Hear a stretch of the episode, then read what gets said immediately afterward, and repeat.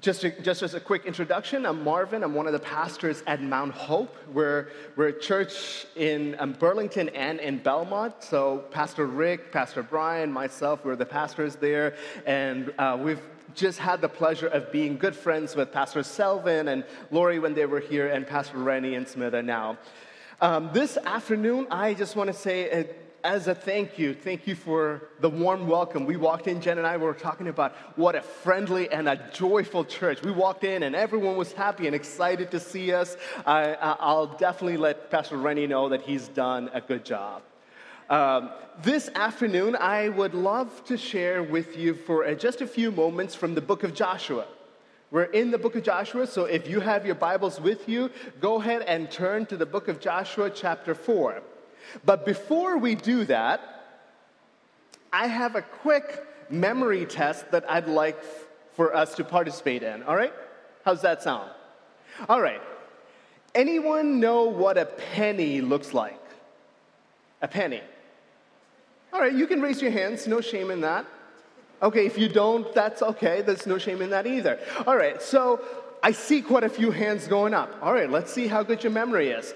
On the screen behind you are four pennies, or four versions of penny. Which one is the right one? A, B, C, or D? I'll give you 10 seconds. Go.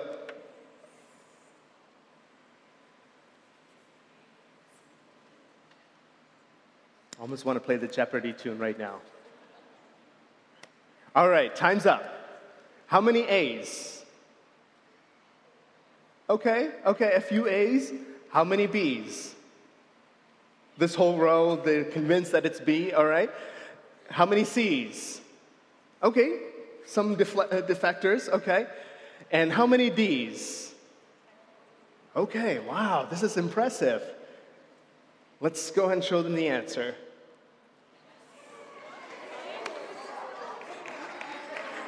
All right, go ahead and give yourself a hand.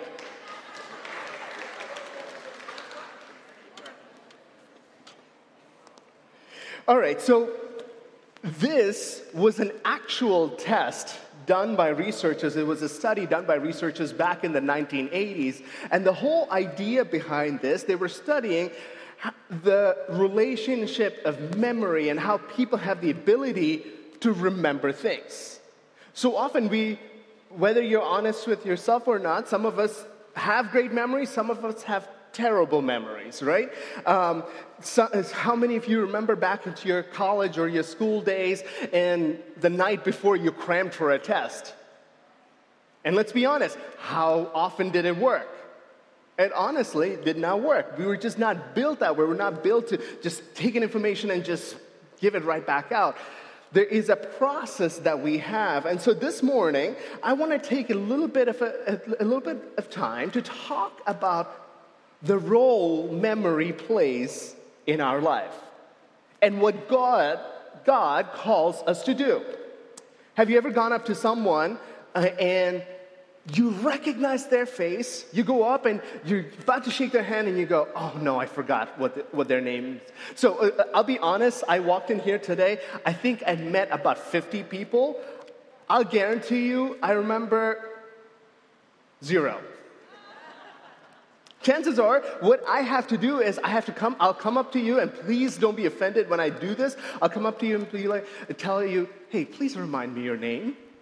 And because for me, I have to see it a few times. I have to hear it a few times before it gets ingrained. And for me, a few times is like 15. So, so there you go. And when I look at people who, like Pastor Rennie, who has a great memory, I'm secretly envious. I, I say, God, why, why him and not me? Um, but that's what I would like to talk about today. Just a moment about the role that memory plays. So often in the church, when we come, we often talk about the bad times. And we talk about how do we get through the bad times? How do we, how do we persevere and how do we struggle through and how do we trust God? And that's good. But today I'd like to shift our focus and talk about the good times Today's a great summer day. I love the weather outside. It's a little warm, I'll be honest, but I'll take this over the other eight months of dreadfulness in here in New England. What do you do with the good times? What do you do when things are going well for you? What do you do when you applied for a job and you know you're not really qualified, but you finally got it? What do you do when you ask someone out and you're like, no, she knows me and she's not going to say yes, and she does? Or what do you do when you, when you put an offer into a house and you know there are 70 other people bidding on the same house and the offer gets accepted? What do you do when things are going well? What do you do when you go out into the, into the city of Boston and you come back in one piece? Right? There's, there's so much that happens in our lives around us that you see all the troubles around us, and for some reason things are going well with us. What do you do in those moments? See, the good moments are just as important as the bad. So often we talk about how the bad moments, the rough moments, when the trials come and the, and the storms come, that's when our character is formed. Absolutely. That's when God does his most incredible work. That's right. But it's the good moments that God blesses us with that carry us through. The memory of the good carries us through in the bad. When it's in the when you're going through the bad, the memory of what God has done in those good times, when God delivered, when God answered a prayer, when God healed the sick, when God opened the eyes of the blind, those memories will sustain you and those memories will carry you through. So, right now, we're in such a moment in the book of Joshua. So, just to give you a little bit of context, we're in the book of Joshua, and if you've been in church, you know the whole Exodus journey, or maybe you, you know it, and I would encourage you go, go home, grab a, grab a Bible. If you don't, just you know, see one of, one of the staff here, and they'll definitely get one to you. Read the first few books, and it talks about the journey of the Israelites. And right here in Joshua, we have the Israelites who God miraculously, incredibly uh, delivers them from Egypt. He brings them out, out of, against all odds. They go, they cut through the Red Sea. And when I say cut through the Red Sea, it's not a building and a bridge over, taking a boat over. They walk right through it.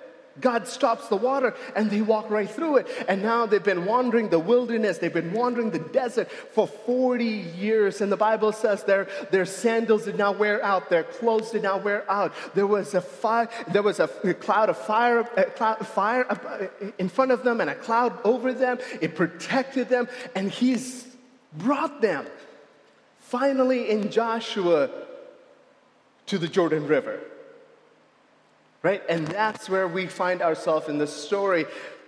These people who have experienced God over and over and over again, they have seen Him deliver them from the, from the Egyptians. They've seen him walk them through the Red Sea. They've seen him break the rock open and water come out through it. They've seen the miraculous manna. They've seen the miraculous quails. They've seen all this. And now they've come and they're standing by the Jordan. Now, the Jordan at this point, if you, if you know a little bit about the history, you know that the Bible clearly says, states that it was at flood stage. Now, if you know anything about, about that part of the world and the Jordan, usually when the tip the Jordan at points is just a little stream. But at this point where they're crossing, because it was in flood stage, it could be as deep as 12 feet. 30 feet wide. So if you can imagine all these people, there's about a million people trying to cross water that's about 12 feet, and it, it's, it's not standing still, it is flowing. So if you can imagine what they're facing, and here's where we find ourselves. So if you would turn with me to Joshua chapter 4, Joshua chapter 4, if you don't have your Bibles, no worries, it'll be on the screen right behind you. I'm going to read verses 1 through 11. Joshua chapter 4, 1 through 11.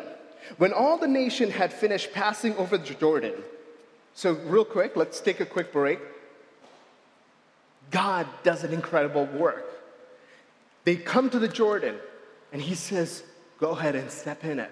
And as soon as the priests they step into the water, the water breaks. And here's Joshua, his, uh, the book is being written, and he's saying, When all the nation had finished passing over the Jordan, the Lord said to Joshua, Take 12 men from the people, from each tribe a man, and command them, saying, Take 12 stones from here out of the midst of the, out of the Jordan, from the very place where the priest's feet stood firmly and bring them over with you and lay them down in a place where you lodge tonight. Then Joshua called the twelve men from the people of Israel, whom he had appointed, a man from each tribe. And Joshua said to them, Pass on before the ark of the, the Lord your God into the midst of the Jordan, and take up each of you a stone upon his shoulder, according to the number of the tribes of the people of Israel, that this may be a sign among you when your children ask in times to come, What do these stones mean to you? Then you shall tell them that the waters of the Jordan were cut off before the ark of the covenant of the Lord. When it passed over the Jordan, the water of the Jordan were cut off. So these stones shall be to the people of Israel a memorial forever. And the people of Israel did just as Joshua commanded and took up 12 stones out of the midst of the Jordan, according to the number of the tribes of it, the people of Israel, just as the Lord told Joshua. And they carried them over with them to the place where they lodged and laid them down there. And Joshua set up 12 stones in the midst of the Jordan, in the place where the feet of the priests bearing the ark of the covenant had stood. And they are there to this day. For the priests bearing the ark stood in the midst of the Jordan until everything was finished that the Lord commanded Joshua to tell the people, according to all that Moses had commanded Joshua. The people passed over in haste. And when all the people had finished passing over, the ark of the Lord and the priests pass over before the Lord. What do you do in moments of good? Joshua and his people, they've just, in, in, in, just encountered God doing an incredible, incredible work. The people that were there at Joshua's time were most likely not there when they crossed the Red Sea. A whole generation had passed. And now here they are. They've only heard with their own ears that God had done this miraculous thing. And yet, they are encountering God at it again. What do you do in the moments of good? See, after they had crossed over the Jordan, God commands Joshua to do uh, whole bit of an interesting, a weird thing. The Bible says, after all the people had crossed over, presumably Joshua is with them, God stops Joshua and he says, All right, I want you to do something pick out 12 people from each of the tribes and send them back. Go find stones from the middle of the Jordan, all right? And bring them back. A few years ago, and there should be a screen, uh, there should be an image that comes up. A few years ago, they did a recreation of what these stones would look like. And those stones are no small stones. They had to carry them over. These are stones that would have to last generations. They bring them, they go back into the Jordan, they carry these rocks back. But my question is why? Why is God insistent on doing this? It seems like a weird thing. It seems out of place. It seems like, hey, we've gotten through the desert. The promised land is right there. Jump in, go right ahead, go do what God has called you to do. You see, when this is what God says in times of good, we have to remember what God has done. In times of good, let's remember what God has done. Quite simply, the people cross over, and God says, chances are you will forget. Chances are when things go well for you, you will move on. Chances are the next generation will not know about this. And so here's what you ought to do go back, pick up stones, and bring it with you.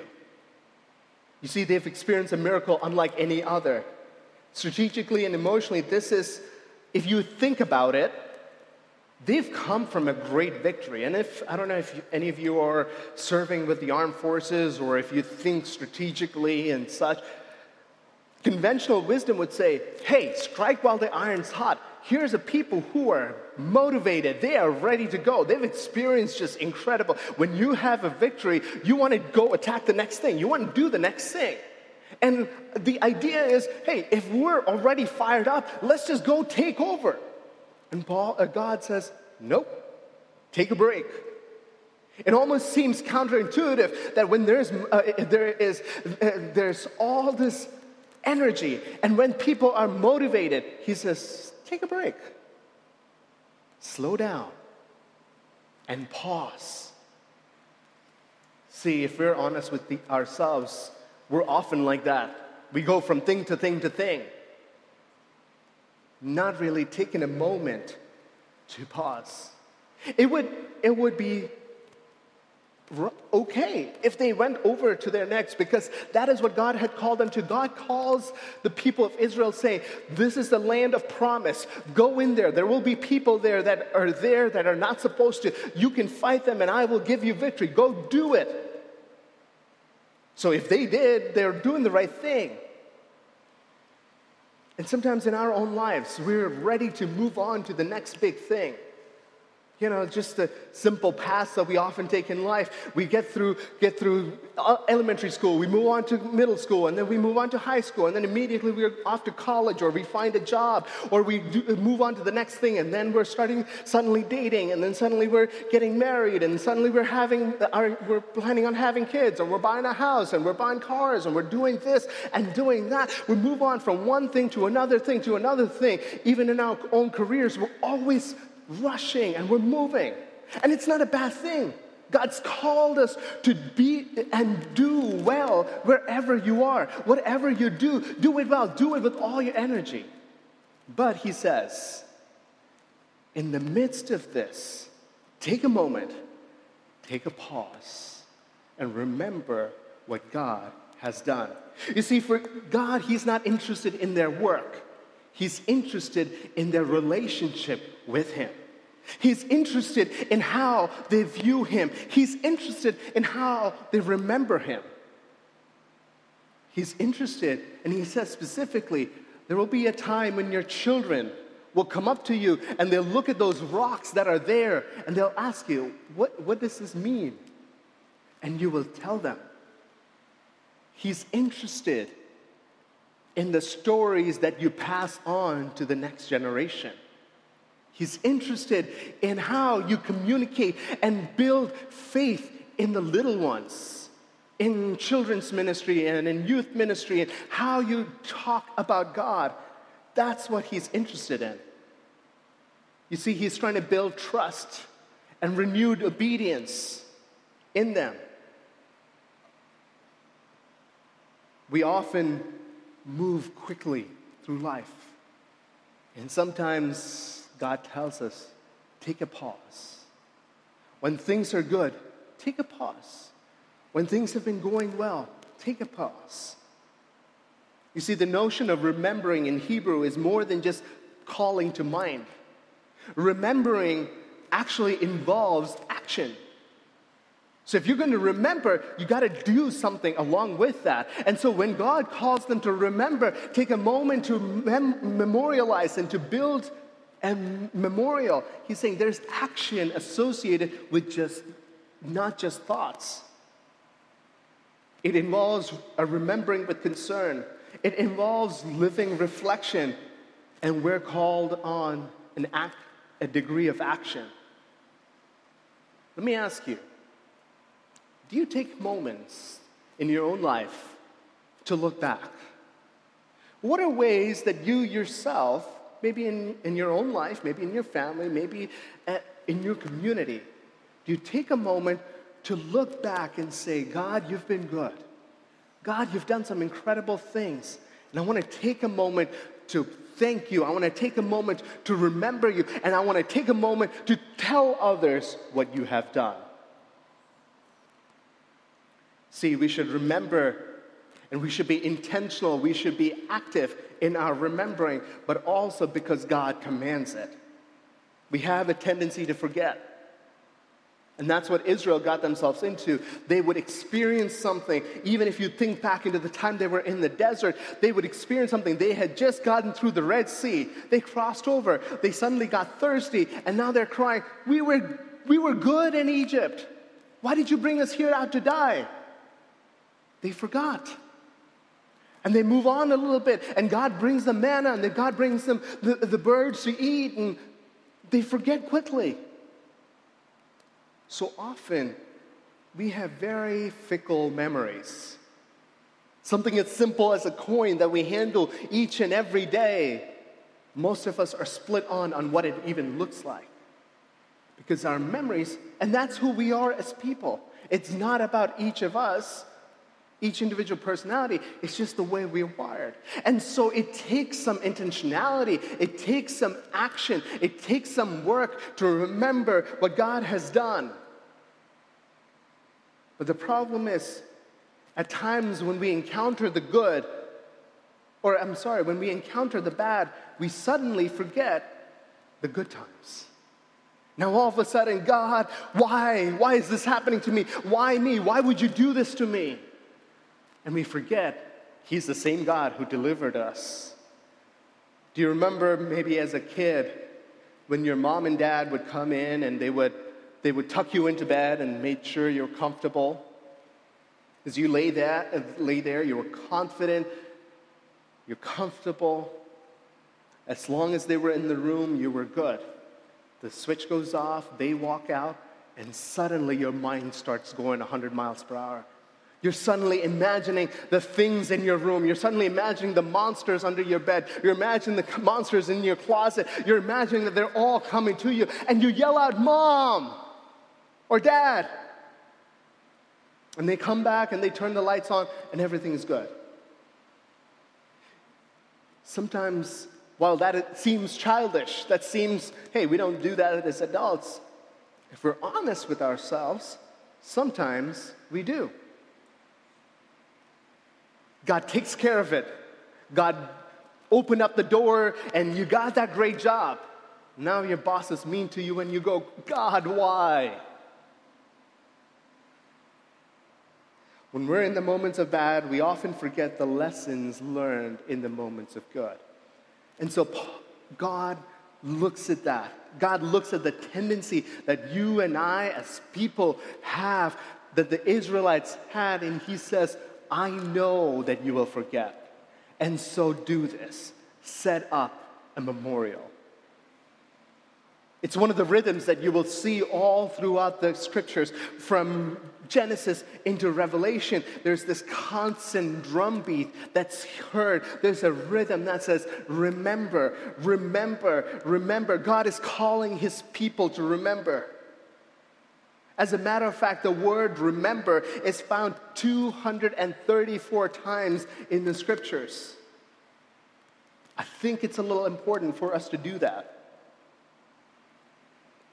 When we remember what God has done, it has an effect on the way we live. Remembering what God has done will solidify our faith so that we can stand and not fall away. Remembering what God has done will prompt us to be thankful as we count our blessings and name them one by one. Remembering what God has done will give us comfort in our trials. Remembering what God has done will work repentance, for we cannot mourn what we have forgotten. Remembering what God has done will raise hope. We will find strength for day today and bright hope for tomorrow as we remember the faithfulness of God in the past. Remembering what God has done will help us to walk wisely. Remembering what we went through in the past. Wisdom is the application of what we learned yesterday. Remembering what God has done will form, help us to avoid sin. Remembering what God has done will form our identity as children of God. Remember what God has done. This is not an option. This is his command. But why? And I'm, I'm going to close in a few minutes, and, but the question is why? You see, when we go, if you've been into Boston or you've been anywhere, you'll probably see statues. right? There might be, if you go into the, into the Boston Garden, there's a statue of, anyone know? Washington there, right? Or if you go into DC, am I right? I may be wrong. Okay, we, we don't know. We'll, we'll assume that it's Washington on the horse, right? Or if you go to the Paul Revere house, there's a Paul Revere statue. Or if you go into DC, there's the Lincoln Memorial. There is all these, the Vietnam Memorial, the forgotten, the, uh, uh the unknown soldier's tomb, and all these different memorials. Why are they there? Why do we have these memorials? Why do we have, if you go down Union Square, you'll see the, the Holocaust Memorial. You'll see memorials of the things that have passed, the things that define who we are, the things that define our, our, our identity, those things that we did well and the things that we did poorly, the things that we were brave about and the things that we didn't do so great with. Our memorials act as a signpost to our past. It keeps us grounded. When God calls them to remember, He tells them, build a memorial. What this says is when you look at that, it'll remind you of what God has done way back when. This is not a passive memory. This is something that they look at every time that they walk by, every time that they encounter it. This would bring back to their memory. You see, God is telling Joshua that your children will ask you and be ready to give an answer. A few years ago, uh, so Jen and I were, it's just the two of us, we don't have kids yet. And so we had, one summer, we had our niece and nephew come visit. And they stayed with us. And, you know, for us, we're the cool uncle, the cool aunt. We can come in there. We go, most of Jen's family is in Philly, so we'll go to Philly. We'll go hang out with them. We bring them presents. We get them all riled up, and then we leave. We don't have to stay for the, the tantrums. We don't have to stay for all the, all the, the anger and the nonsense. We get them all riled up and we're done. But this summer, it was different. Their parents were not there. It was just the two of them and us. And so with them being with, uh, with us for about a week, it came with the tantrums, it came with the nonsense, it came with all of that. But one thing I noticed, they're young kids at that point, and they had a question about everything. Why do I have to put my pants on in the morning? Why do I need to eat cereal? Why do I need to go to summer camp today? Why are you doing this? Why do you say the things you say? Why, why, why, why? They're always asking why. And you've encountered that in your own lives. And God is saying, you will have children in your lives that look at those stones and they're going to ask why. Be ready to give an answer. Parents, that's your call. That is what God is calling you to have an answer, build faith in the next generation so that they can pass on the faith, so that they can encounter God the same way you did. Question for you Is there something tangible in your lives that you have that show this is what God did in the past? This is what God did in the past. We build memorials. Some of us take pictures. Some of us buy souvenirs. Some of us write in our journals. Some of us do so many different things. For me personally, one of the things that I love to do uh, when Jen and I travel, if we go to a beach, I'll grab a, a little pebble from there. And I, uh, on my bookshelf, I'll write the name of the beach that it came in. And so, according to Jen, I have a bookshelf full of rocks. But to me, it's a bookshelf full of memories of all the good times that we had at those beaches. What do you do? What are those moments? And even if you don't today, what can you do today to start remembering what God has done in your life? You see, our memories act as a signpost to what God has done in the past, but also as a signpost to what is to come. What is to come. In the, mo- in the good moments, remember what He has done as a reminder that he is not yet done. See, Jesus at the Passover, this is right before he was to be crucified. He's in a room with his disciples and he takes a bread, he breaks it, and he gives it to them and he says, Do this, take this bread in remembrance of me. And then, after they had eaten, he took the cup and he passes it around and he says, Drink this in remembrance of me. And so we here in all our churches, and in this church, I know you do, you celebrate communion. You come together as a church with each other. You break the bread, you drink the juice. It's a remembrance of what Christ did. But in 1 Corinthians chapter 11, Paul says this This you do in remembrance of what he has done, but also because he's coming. This communion tells you that he is coming back. This communion, this moment, this bread, and this juice will tell you that Jesus is coming. Jesus is about to do more. There is, there is a work that needs to be done in your life. And he says, it's a signpost to what God had done in the past and a signpost to show you that he's not done yet. I'm going to invite the worship team to come up and the prayer teams, if you're here, to come up. And as we do, let's remember this that we'll all have our good, we'll all have our bad. And that's just the rhythm of life. But in the moments of good, when you have come, don't feel the necessity to rush through it. Don't feel like you have to get to the next thing. Take a moment. Take a moment to remember. Take a moment to praise God. Take a moment to build a memorial. Take a moment to journal. Take a moment to talk with your friends or your family. Take a moment to talk with your, with your children about what God has done. In the moments of good, remember what God has done as a reminder that God is not yet done. Tim Keller puts it this way Remembering God's past love is the only way to face present stress with confidence and poise. If you're going to face the trials of today, it is the memory of what happened yesterday that'll carry you through. So, as you go into what you're dealing with, as you go into the stresses of your jobs, as you go into the stresses of your family, maybe it's the stresses of your relationship, maybe it's, the, it's an addiction that you're dealing with, a loved one that's, that's battling something like that. Know this that the God who delivered you, the God who redeemed you, the God who gave his own, own, his own son on the cross, if he did that for you in the past, he will do that for you in the present. He will do that for you in the future. That's one of the rhythms you'll see in the Bible. Remember, remember, remember. Now, I'll close here. And I'll pray with you. But take a moment. Don't feel, and I know it's a great day outside, but don't feel rushed.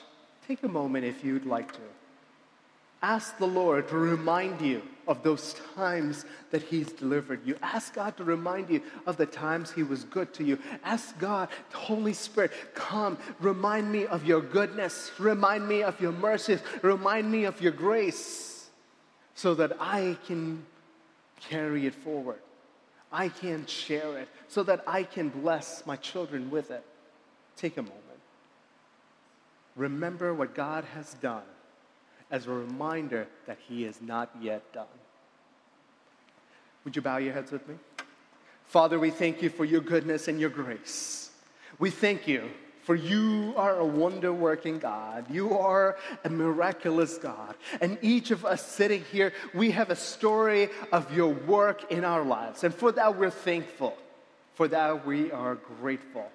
And Lord, as we experience your goodness each and every day, help us to take a moment to remember, to meditate, to focus, and to build a memorial, and to say, God has done good in my life. God has done well in my life.